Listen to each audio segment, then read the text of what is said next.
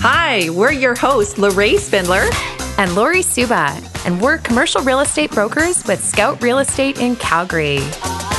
And you're listening to Leasing Out Loud.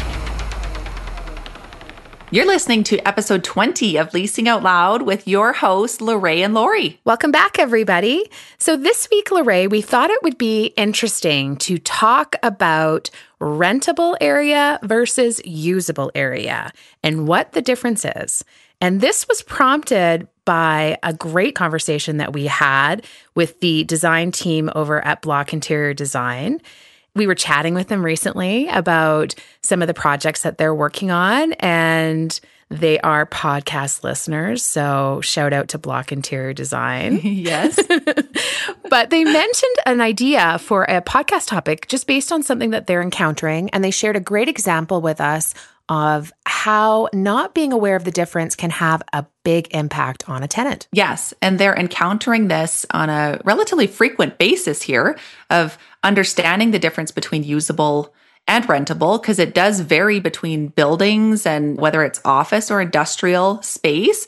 But there was one project in particular that they talked to us about that was fascinating. And it ran into an issue where the lease was already signed. Yeah. And they're paying rent on a certain amount of square footage that they thought would cover the actual floor area that they needed. Right. But it turned out that was the rentable area that had a gross up factor in it. Right. And later, the actual usable area was smaller than they needed. Just to be clear, Block was brought on after this lease was executed, and this all could have been avoided if the tenant and or broker had understood the difference between rentable area and usable area. And obviously, tenants need to have eyes wide open going into a deal so they understand what they're actually getting. And in a time when there's so many options out there, building in time to find the right space. And this is something that absolutely can be addressed before the lease is signed. So critical. of course, right? So going back to what is the difference, Lorraine? So we talk about rentable versus usable. I know from an office perspective, this is certainly something that comes up often. And I'm sort mm-hmm. of curious to see what your thoughts are from an industrial perspective. But just so that our listeners know, Usable area is the actual area that you can use. So that's the area within the space. Rentable area is the area that you pay rent on. But in an office setting, I know we have various components that are layered on top because you, as mm-hmm. tenant, mm-hmm. have to pay your proportionate share for common area lobbies, for fitness facilities, for hallways all of these things elevators factor in. Yeah. And so you mm-hmm. have to pay your proportionate share of that. And so there is something called a gross up factor.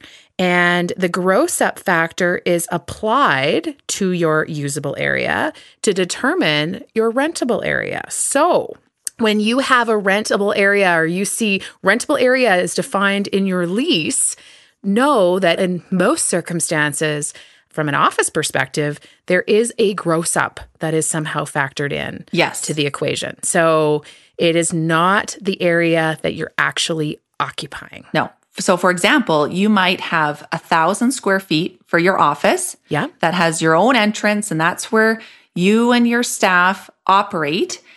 But you might actually pay for 1150 square feet that factors in those areas. Right. Exactly. And typically, these ranges, it can be from call it 10 to 20%. It really depends on the building that you're working in. Is there a large lobby, really grand entrance? Is there a lot of common area space that you have to pay your proportionate share of?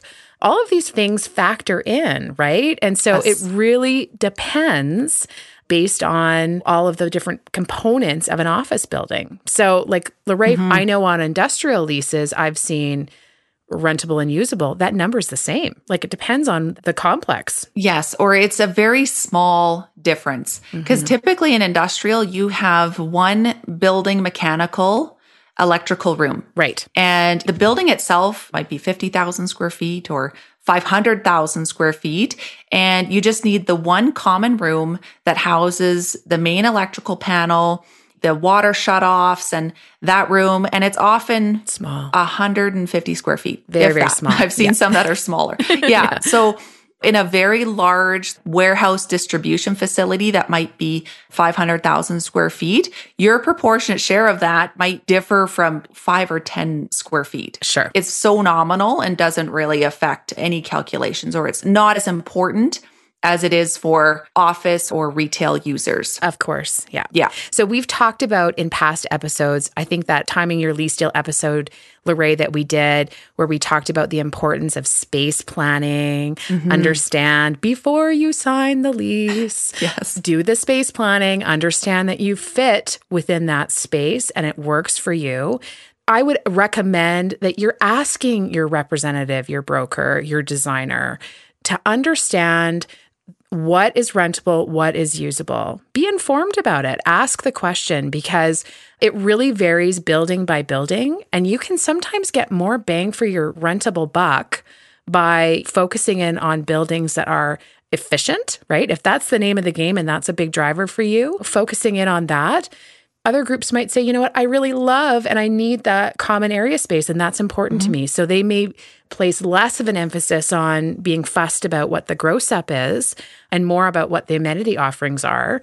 But you just have to be informed, right? Like, I just think, how horrible would it be to have your lease signed and then realize, gut check, we're not going to fit? Like, I can't even fathom. Oh, no. No. just complicating the process that really should be streamlined. And amenities are great, but if you're comparing options in one building, like you said, Lori might be 15% gross up and the other one is 20%, you just have to, in advance, make sure that your suites, the actual space you would occupy, is going to cover off your needs. And sometimes it's very obvious, Lorraine. Like I've had people that have toured through and they're sort of surprised when they get into a space and they're like, geez, actually, I just had this a couple of weeks ago where they went into a space and they're like, geez, there's a lot of space in here. Are you sure, Lori, this is 4,500 square feet? Because we're in about 4,500 square feet and our space feels a whole lot smaller. And so Yes. sometimes you can feel that, like when you're out touring, looking around, going, hmm, something's not quite adding up. And it could very well be that gross up factor. Yes. Yeah. So, again, I guess our message to listeners just be informed about what the different variables are.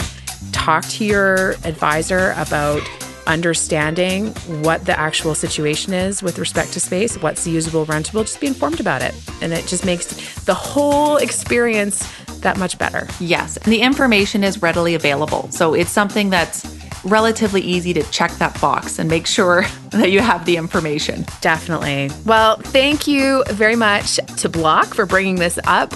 We're always game to hear your perspective on what would make great content for Leasing Out Loud episodes. You can always reach Lorraine and I at hello at scoutrealestate.ca. And join us next week where we will, of course, be covering off the latest and greatest in commercial real estate in Calgary. Thanks so much for listening, everybody. Have a great week.